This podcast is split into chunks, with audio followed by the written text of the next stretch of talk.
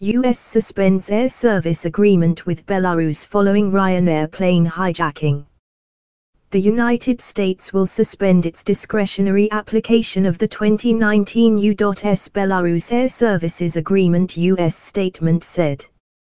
2019 U.S. Belarus Air Services Agreement suspended FAA recommended U.S. air carriers to exercise extreme caution when flying in Belarusian airspace. The actions of the Belarusian government were condemned worldwide as state-sponsored terrorism and air piracy.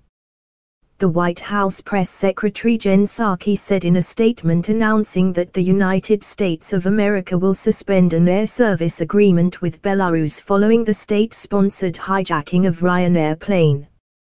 The United States will suspend its discretionary application of the 2019 U.S. Belarus Air Services Agreement, the statement said.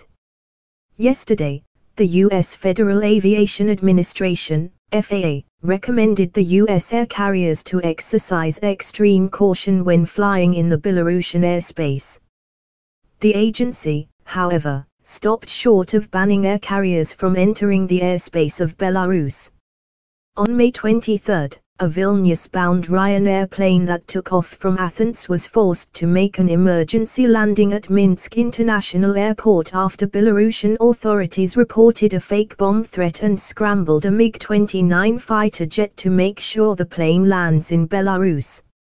Immediately upon forced landing, Belarusian security agents arrested opposition journalist Roman Protasevich, one of the co-founders of the Nexta Telegram channel, and his companion, Russian national Sofia Sapaga, who were among the passengers of Ryanair flight. Needless to say, no bomb was found inside the plane. The actions of the Belarusian government were condemned worldwide as state-sponsored terrorism and air piracy.